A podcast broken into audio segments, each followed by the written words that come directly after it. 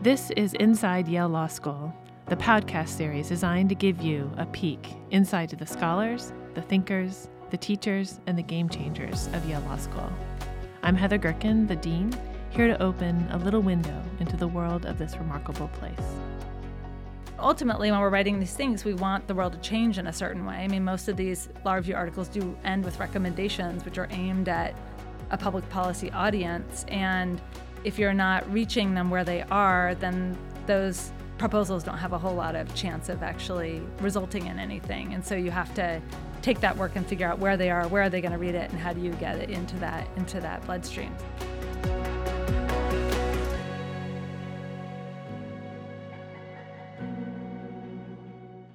I have with me Oona Hathaway, the Gerard C. and Bernice Latrobe Smith Professor of International Law here at Yale Law School. Thank you so much for being here, Oona. Thank you so much for having me. So it's it's wonderful to have you here, and um, this feels very special to me because you have served an enormous leadership role in the school, including serving as my senior advisor. So I feel like talking about that first because that's what I am most grateful for. But of course, everyone else in the universe knows you best for your extraordinary scholarship. And so I wonder if we could just talk a little bit about some of the things that you've been up to, um, because we can't possibly cover it all in a single podcast. But I know you've been involved with all things Ukraine lately, and have played a key role in helping to create a special tribunal to prosecute the crime of aggression against uh, uh, against Russia. So, can you talk a little bit about what you've been up to? Yeah, sure. Well, um, it's a still a project that's underway, um, but obviously one of the questions that has come up with the war uh, in Ukraine is you know, what kind of legal accountability is there going to be for the for the illegal war, for the atrocities that are taking place, and um, the International Criminal Court, um, as people have probably seen, has already issued an indictment against Putin. Um, and it will be investigating crimes against humanity, genocide, and war crimes. But there's one big crime that is left out of the ICC's jurisdiction uh, for various reasons. It's actually in the statute that creates the ICC, but it can't be prosecuted against uh, Russia and therefore against Putin because he uh, because Russia is not a party to the Rome Statute that creates the court, and that is a crime of aggression. And the crime of aggression is really the crime of starting this war in the first place. And without the crime of aggression, none of these other crimes would happen. Without the crime of aggression, you wouldn't have the war crimes, you wouldn't have crimes against humanity, and you wouldn't potentially have genocide. And so the project I've been working on is how do we create accountability for that crime, um, given that it's not within the jurisdiction of the International Criminal Court? So, one of the things that's been sort of extraordinary to watch as this has unfolded is watching in real time your theory, the one that you worked on with Scott Shapiro, play out in the real world precisely the way you predicted it would be. So I wonder if you could just take us a little bit back to talk about your work on outcasting with Scott and and how did that idea originate? What is it? You know, just tell people what it, it, it talks about, and then maybe we can talk about how it applies to Ukraine. Yeah. So um, the book that Scott Shapiro and I wrote, The Internationalists. Um, makes the argument that the foundational principle of the international legal order is the prohibition on war. Um, and we show this transformation that took place, we argue, beginning in 1928, the Kellogg's Briand Pact, where before that, war was perfectly legal and legitimate. States could go to war for basically any reason. They could go to war to collect debts, they could go to war because of interference with their trade relations, they could go to war for wife stealing. There's all kinds of reasons that they could and did go to war with one another. And part of what we show is both what the world looked like when that was true and then how did that change? And so we argue that the key transformation began in 1928 with the outlawry of war in, in the Kellogg's Briand Pact, and that was reaffirmed in the United Nations Charter in 1945. And in the book, what we try to do is not only describe and explain that transformation, but also show all the kind of legal pieces of the puzzle that had to be put together for that to transformation to take place. And so part of what we argue is that one of the problems with the 1928 Kellogg's Briand Pact was they outlawed war, but they didn't really think about what all the consequences were going to be and actually what pieces had to be put in place to make that actually work. And they sort of began to figure it out over the course of the time from 1928 to 45. They put in these various pieces. And one of the pieces was outcasting, what we call outcasting. And the idea there was okay, if you're not going to have war anymore to enforce your legal rights, um, you're not going to be able to use war, for instance, to enforce treaties um, or international law at all, like how are you going to enforce the rules? So, you know, when Japan invades Manchuria, everyone's kind of perplexed about how they respond. Um, they can't respond with war because they just outlawed war, but how are they going to respond? Because they don't want to do no response. There should be some response. And we describe the process of legal innovation that leads to this idea of economic sanctions and outcasting. And in that case, they just refused to recognize this new entity, um, the puppet state that China created, Manchukuo. And that was the first kind of use of sanctions, this non recognition and sort of completely cutting off this region from any kind of economic trade as a mechanism of enforcement of international law. And so that's the story we began to tell. And then we have argued in our work generally that outcasting is now the main way in which international law is enforced in the modern legal order. And we've written a large article and we talk about in our book um, the various ways in which outcasting and one of the key forms of outcasting is economic sanctions are used to enforce the prohibition of war among other international legal principles and you see that in the Russia Ukraine war, of course, with the enforcement of the prohibition on war through massive sanctions that have been put in place by uh, more than 40 states who've agreed voluntarily to put in place their own sanctions, um, as well as other forms of outcasting, of kicking Russia out of the Council of Europe and other kinds of international organizations. And so we're kind of seeing that play out in real time in this war. It must be very gratifying to be right in the middle of one of the most important conflicts on, on the planet um, and to be able to actually do, do something about it because I think a lot of people feel very helpless. Uh, so, and have it all be connected to the work you've done before. Well, I think what's been interesting for me and gratifying is um, I think we have the theory that we developed in our scholarship kind of gives us a way of understanding what's happening in this war and also what the stakes are. Um, and so the view that we developed in the internationalist is that the prohibition on war isn't just one rule among many. Article 2.4 of the United Nations Charter, which prohibits states from resorting to use of force, isn't just one provision. It's the foundational principle on which the rest of the international legal order is grounded. And that then gives clarity about how important the response uh, to this war is, because this is the first major ground war in Europe since World War II. It's a unequivocal, unequivocal violation of the prohibition on war. And the stakes are not just Ukraine, the stakes are the global legal order. Um, and so when you see it that way, then you know you're willing to pull out all the stops to do everything you can to respond and it's been part of the reason that I've been gratified to have a chance to be involved in some of these efforts like creating the special tribunal to try the crime of aggression which is still a project that's underway. Um, so you know, we we are. It is a it is a constant process of trying to build support for this idea, um, and that's been a learning process too, working with the UN and representatives at the UN.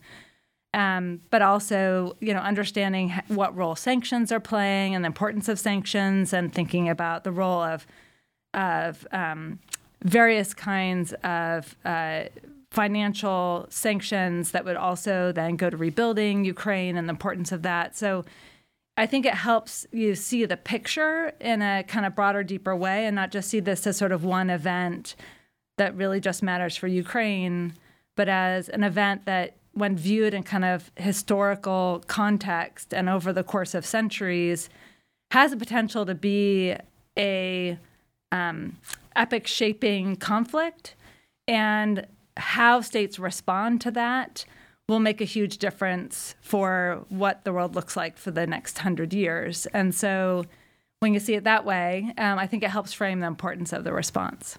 One of the things that I love the most about your work is just how wide ranging it is. Uh, and so, because, you know, The Internationalist is a book that is driven by a theory and covers an enormous range of, of history and requires a huge sort of amount of peripheral vision and knowledge. And then some of your work you dig really deep. You you dig into a problem, you get the information that you need, and then show something that also that no one has seen before. So I, am thinking, for example, just one example of the piece you did in 2020 in the Harvard Law Review with uh, Curt Bradley and Jack Goldsmith, which is a roadmap uh, about transparency for binding executive agreements. And so, keeping in mind that not any, not everyone knows what that means, could you talk a little bit about it? Because I know this work has actually been translated directly into policy, and I wonder if you could just first start with what you found, and then maybe we can just fill in the gaps about where it's gone from there. Yeah, so this has been a project um, that I worked on with Curt Bradley, uh, now of Chicago, and Jack Goldsmith of Harvard, and what we were interested in doing was really digging into deeply understanding um, these executive agreements. So, what are executive agreements? These are agreements that are made by the United States, are binding international agreements that are made by the United States with its various international partners. And it's not done through the process people think of when they think of international treaties. So, they think of the constitutional process under Article 2, where there's advice and consent of two thirds of the senators. That's not what these are. These are agreements that are have the same legal weight internationally. Importantly, so they're treaties under international law, um, and the U.S. can be held responsible for violating them under international law. But under U.S. law, they're treated very differently. Um, all that the president has to do is either determine that uh, if he determines that he can make the agreement under his own constitutional authority, he can just make them. Um, and if he needs prior statutory authority, he can also still make them as long as he can point to some prior statute. Under a law that was passed in the 70s called the Case Act, the only requirements is a transparency requirement, and that is that they have to report these to Congress. Um, and so what we did is we looked to see do they actually do that? do they actually report these to Congress? Um, and you know how well are they reported, and then also which propor- what portion, proportion of these are actually published so that the public can see them, not just Congress. And to find that out, um, we had the idea of uh, putting a FOIA to the State Department to get copies of these cover letters that they add to these agreements when they send it over to Congress um, with further what's called Case Act reporting. So whenever these agreements are made, they're supposed to report it to Congress within 60 days. So we FOIA'd it. Um, they didn't. They, they didn't respond, and so with the help of the Media Freedom Information Access Clinic here at Yale, uh, we sued them. Um, and so we sued the State Department, and under a settlement agreement with the State Department, they um, eventually gave us over 5,000 of these um, cover letters. And the cover letters are really important because they tell you what agreements were made, but importantly, they have a line where they say what the legal basis is for the agreement. So then we collated all of that with the help of a ton of amazing YLS re- research assistants. We looked at every one of these um, laws that they were citing and, and looked at do those laws actually authorize the president to enter into international agreements or not? The end result of all of this um, was the Harvard Law Review article that basically showed that, first of all, uh, executive branch is not observing um, all of its transparency requirements under the Case Act. And second of all, that a lot of the laws that it relies on for entering into these international agreements are not particularly strong sources of legal authority for these agreements and that has a whole host of, of other implications. Um, and in part as a result of that article, um, there was a, a, change to the CASE Act. There were amendments in the last uh, National Defense Authorization Act that um, basically made all the recommendations we made in that article. Wow.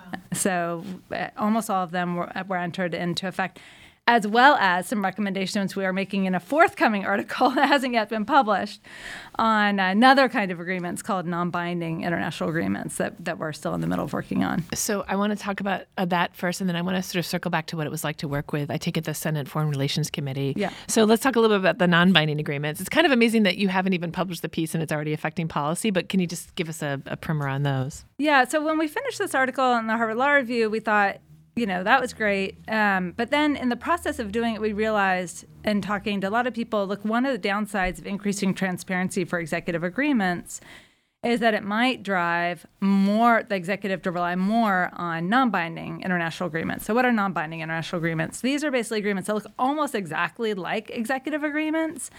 They just are supposed to like avoid a few words. Like instead of shall they say endeavor to. Or instead of will they're supposed to say you know might or may or you know will aim to. Um, and we had known that these existed, and scholarship has sort of observed the fact of the existence of these non binding agreements, but nobody's really been able to kind of get a handle on what's actually going on because there are literally no re- reporting requirements, or there have been literally no reporting requirements for non bindings. And so you might catch snippets of them here and there. So, for instance, the Joint Comprehensive Plan of Action, otherwise known as the Iran nuclear deal, was done, done as a non binding international agreement the Paris Agreement on climate change. Much of it was done as a non-binding agreement. So some of these very like big deal agreements in the last few years have been done as non-bindings, in part to avoid the Senate um, and the advice and consent requirement, which is impossible to overcome.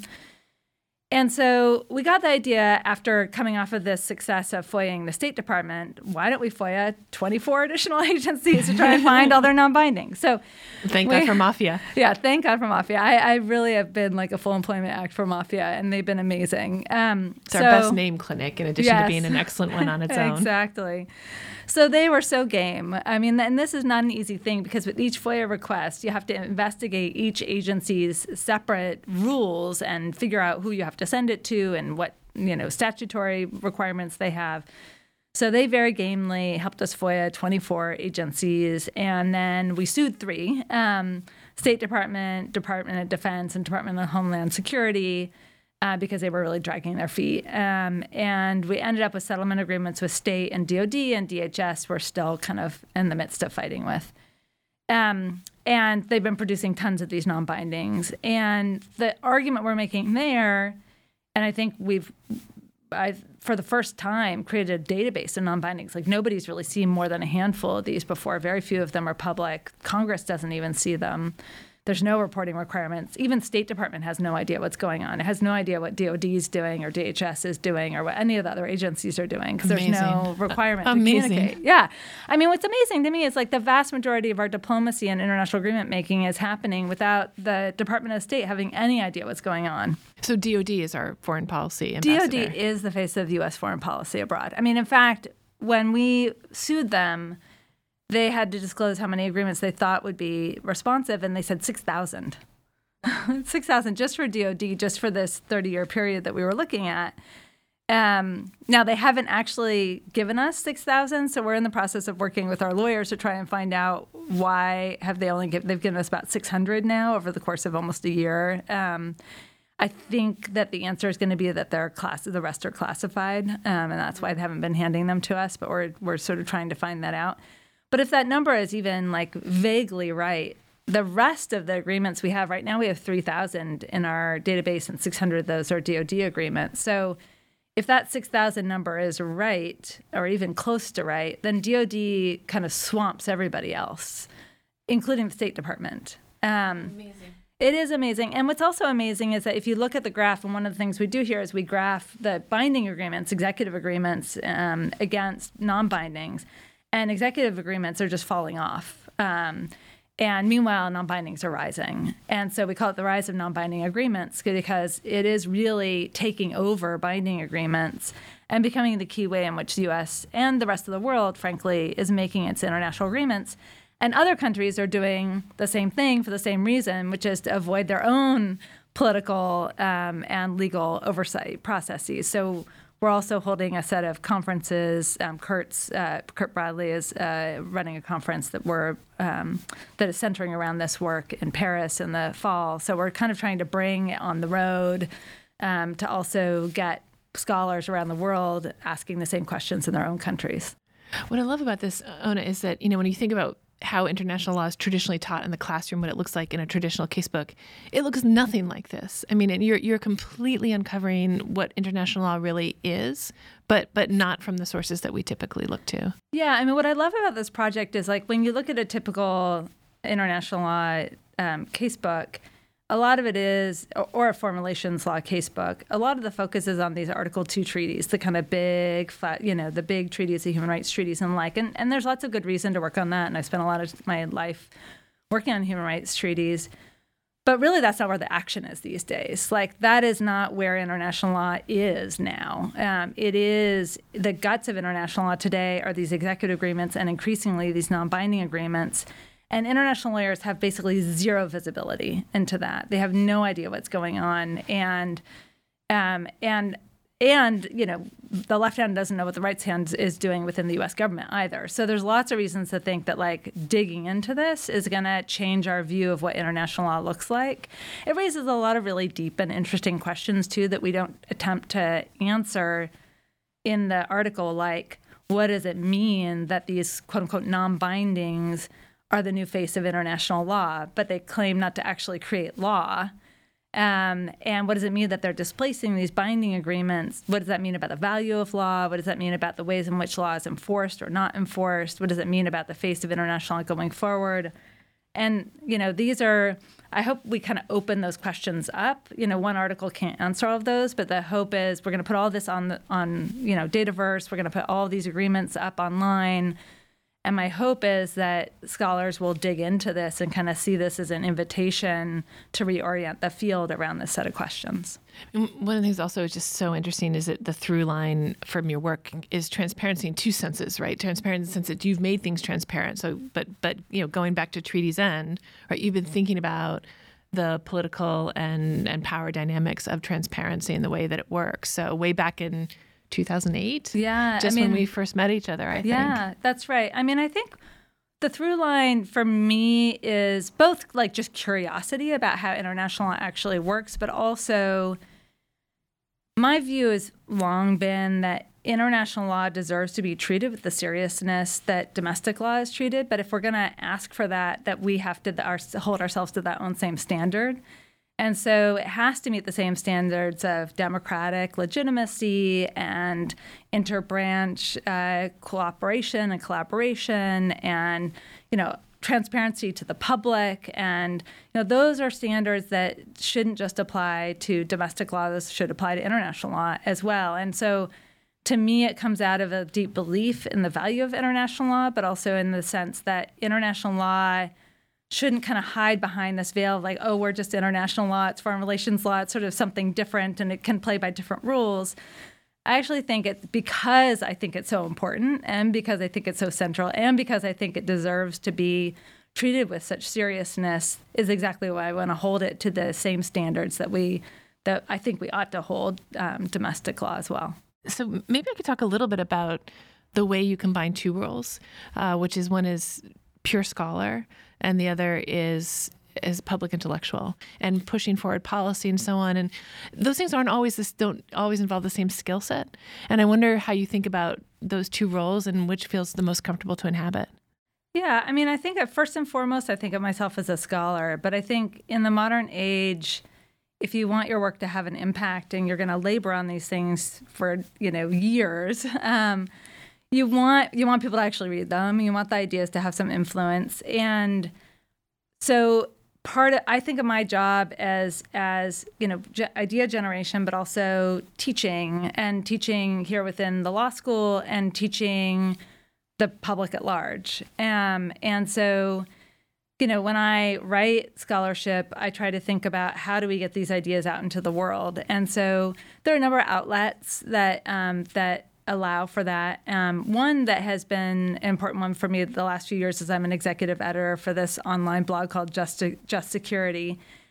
And the thing I love about Just Security is like whenever I wrote, write a 100 page law review article, I write like a two page blog post, and it's a way of getting the essential ideas kind of into the, you know, into the system there's lots of foreign, you know, foreign policy people who read that, lots of people in the in U.S. government who read it, and it's a way to kind of get the ideas into the bloodstream of people who are working on these things, and then they can, if they want to go like read the 100 page article, they can, but most of them probably won't, but they'll at least get the basic ideas, and so that's a way to kind of take work like what Jack and Curt and I did in writing this very serious law review article that took us, you know, it was a lot of data work and lots of research assistant hours and all the work from MFIA and all this work to generate this law review article.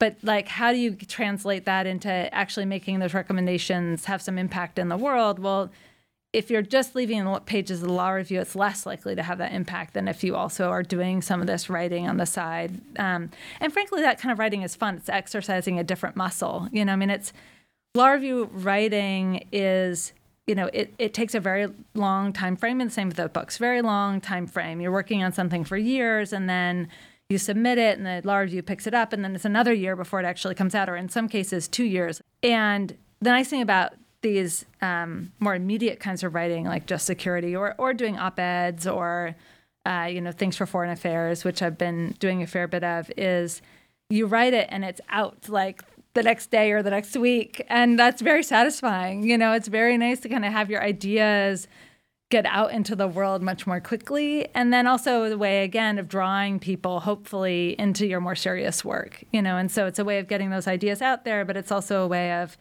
of you know, being in conversation, I think, with people who, you know, ultimately when we're writing these things, we want the world to change in a certain way. I mean, most of these law review articles do end with recommendations, which are aimed at a public policy audience. And if you're not reaching them where they are, then those proposals don't have a whole lot of chance of actually resulting in anything. And so you have to take that work and figure out where they are, where are they going to read it, and how do you get it into that into that bloodstream. So that's that's been you know I see that as part part and parcel of the work that I'm doing.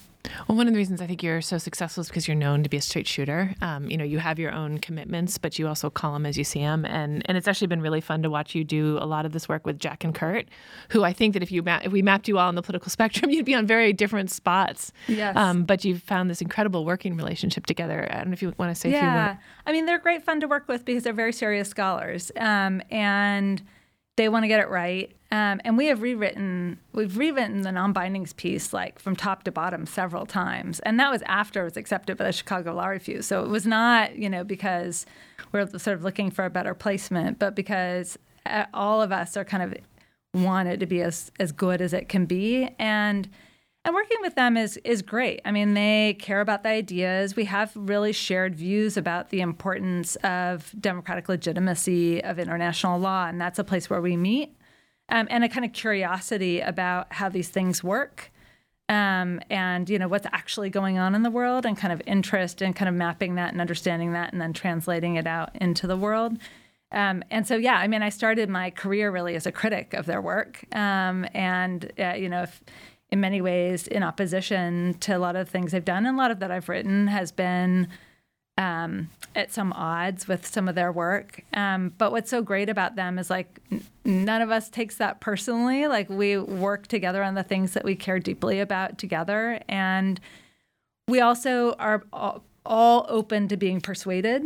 Um, and so, you know, occasionally there'll be points where we're in disagreement on something where we're writing, but we're always able to either write around it or find a way to persuade one another about the right way forward. Um, and that's been really great and a lot of fun. It's always interesting and fun to work with somebody who cares about ideas and who wants to get it right and who's willing to listen and be persuaded, but also smart enough to persuade you that they're right um, when you disagree. Well, it's nice to see you modeling the habits of lawyers and scholars in a world that makes it really hard to do that.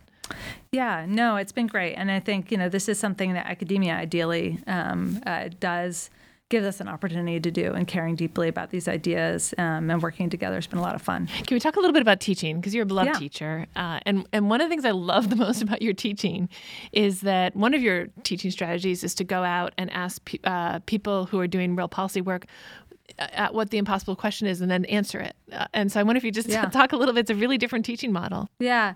Well, when I came back to Yale, I, I left Yale and went to Berkeley for a year. And when I came back, I thought, what what do I want to do? You know, what how do I want to innovate with my teaching?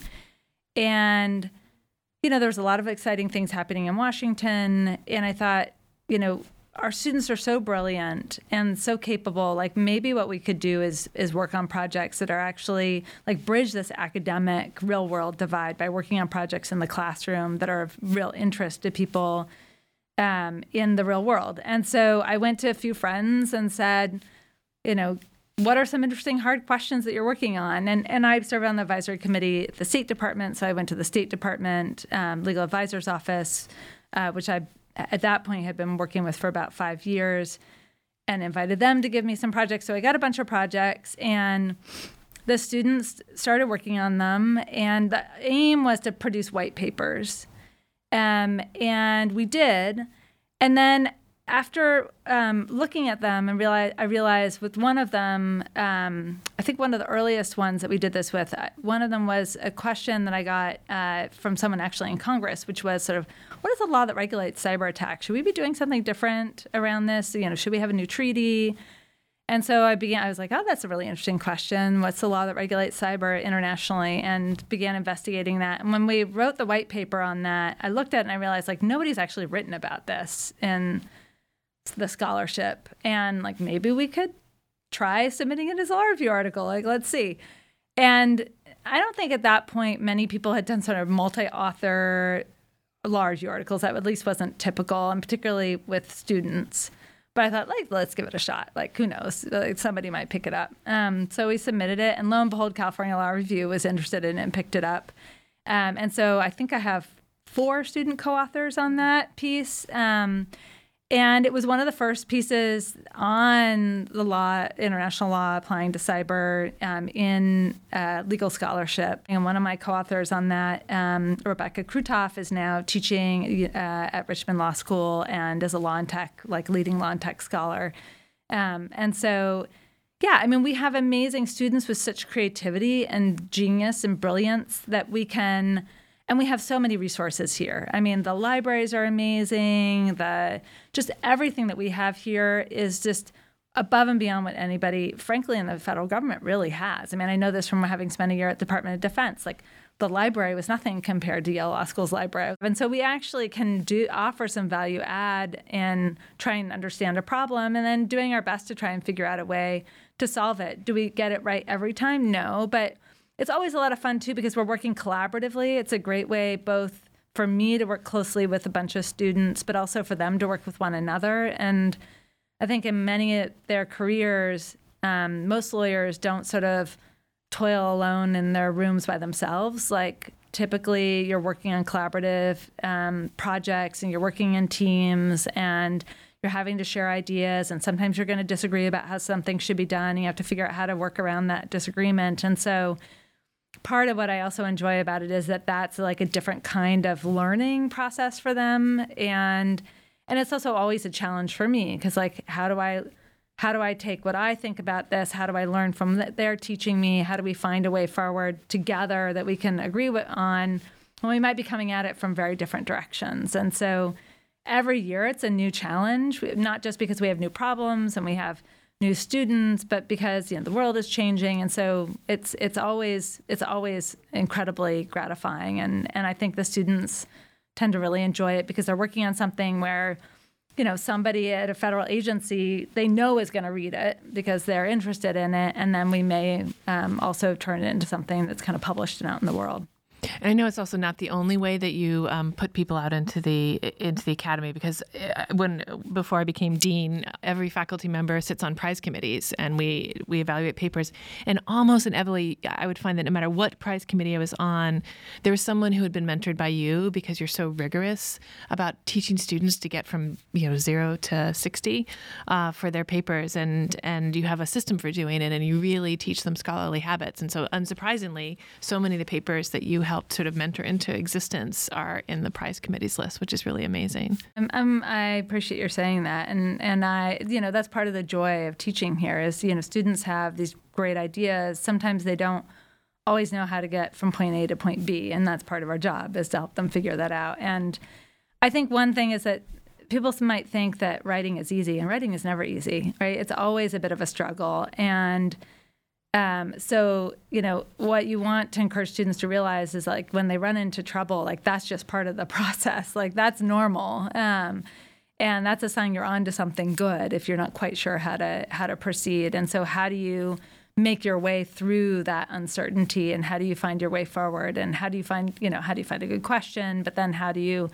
you know, how do you find, how do you figure out what you think about the issue, and how do you think of writing as a process of discovery, and then translating your writing what it is you've discovered and how you've thought about that problem. And I also, I think one thing that I really have enjoyed doing, and I think the students enjoy, is use student feedback on one another's work. You know, so a lot of these a lot of these projects, the Foreign Relations International and Practice course that I do, and then when I supervise student papers, often what I'm interested in doing is getting students to get genuine feedback from one another, and um, and and the part of that is also talking about how do you provide feedback to other people in a way that they can hear it, and how do you don't always pull your punches, but how do you provide critical feedback in a way that people can hear it, um, and and how providing just telling people what they're doing is great is not actually doing them a huge favor. Um, you know what you want to do is provide critical feedback because it helps them improve, but you have to know how to provide that feedback in a way that actually allows them to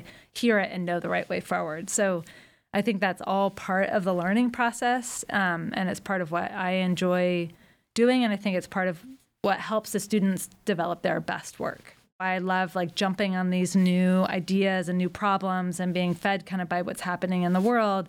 All the stuff I've been doing on Ukraine the last year, for instance, has been completely different from anything I've done before. And I'm learning a lot about how the UN works and about, you know, international criminal law and how do you create a special court to try the crime of aggression and what are the limits on the General Assembly's powers and all these things that I had no idea. What are the, all the questions around personal immunity and that law? You know, there's lots of things that I didn't know a thing about a year ago that now I feel like I know deeply, and that's part of the joy of this job is being able to kind of drop everything and you know do a Ukraine for a year um, and really put your heart and soul into that and you know, that's part of my teaching as well. And this foreign relations and international law practical course that we're doing, some of the questions we're working on are related to Ukraine, like what are the legal paths to reparations for Ukraine, for instance, is a set of questions people are asking. And so we've been writing about that. You know, how does countermeasures theory give you a space to do something new? And all of this is innovating. All of this is legal innovation, but innovating from a deep foundation and i'm and i'm a big believer in finding ways forward to solve new problems by not being stuck in the law as it is but finding ways to innovate but innovation deeply grounded in the law not just making it up as you're going along and being able to make the argument okay yes the general assembly has not exactly established a tribunal to try the crime of aggression before, but there's lots of really good precedents. And if you read the UN Charter and you read these previous decisions of the ICJ and you look at things that it has done in the past, there's a really good firm foundation to suggest that this is not a major leap and that there's it's consistent with the legal authority of the General Assembly and being able to make that in a really textured, deep, solid way I think of as kind of the mark of the work that we do, uh, which is really grounding it. And I think there's some people are willing to kind of either dismiss it out of hand or kind of assume that I, oh, it's easy. you know, of course the General Assembly can do this. And I think, you know, what I tell my students is like, we're the ones who are going to do the hard work. We're going to write the 20 page, you know, memo that like goes through in excruciating detail the charter and the provisions of the charter and all the things that allow us to do this. And if at the end we conclude that the answer is no, then that's the answer. You know, I mean, that's we have to be prepared to come up with the answer that that we don't want to hear, um, because that's the only way to be a really good lawyer. Is you're not going to kind of force the results. You're going to get to the result that the law takes you to. So I sometimes joke that when I'm done with this job, I'm going to write skits for the Law Review, um, our, our, our, our, in-school parody. And one of the skits that I'm, I, I have in my head is um, Yale Law School is closed, and everyone has to go get a different job. I have no doubts about your ability to go get a different job. You can run any organization you want um, and do anything that you want. And and I, the reason I know that is because you have served as a senior advisor for the first five years of my deanship. And the only reason that you aren't a senior advisor is because every year you told me you should rotate someone else in and and you should rotate me off. And I refused to say yes until you finally took a two by four and hit me really hard and refused to to allow me to keep you there. But it, but it's been I, I, can't even describe the debt that I owe you for uh, for being part of that. I mean things like you know we're talking about the leadership program and you were the person who said our students need to know there are many paths. And that just stuck with me um, and really helped frame out what we did with the leadership program to getting us through COVID when we had to basically reinvent ourselves in, in which were really hard and difficult times. And it's just been extraordinary to have you um, inside uh, and giving wise advice from beginning to end. So I just want to say, you know, it's just amazing that you do all of these things so well. But but I think that part is probably invisible to most of the place. But I see it and feel it deeply because it is very rare to have someone who's a wise, decent, filled with integrity advisor who never once puts their own interests in front of the school, who always gives candid advice, who says no when when the dean needs to, needs to hear no. And I just want to just end by thanking you. It has been one of the greatest joys of the deanship is getting the chance to work with you as a senior advisor. Oh, thank you so much, Heather. And you know, honestly, it was a joy to be able to do that. I mean, I've learned a lot from watching your leadership. Um, and you know, we've dealt with a lot of challenges over the, those five years, and it was really a great learning experience to see how you handled that and sort of built a team and found our way through some challenging times. I mean, COVID, of course, was a challenge nobody anticipated. Um, so I'm I'm really grateful for for the opportunity to have had a chance to be a part of that and uh, and kind of you see the you see the best of the place um, often in that experience. Sometimes you don't always see the best of the place. Sometimes you see some of the more challenging aspects, but but it's also you know at the end you realize you know what a special place Yale Law School is, how lucky we are all to be here, oh, what an amazing group of colleagues we have and students, um, and you know, I was really grateful to have the opportunity to work with you on that. So, so thank you. Thank you very much, Oona. Thanks for having me.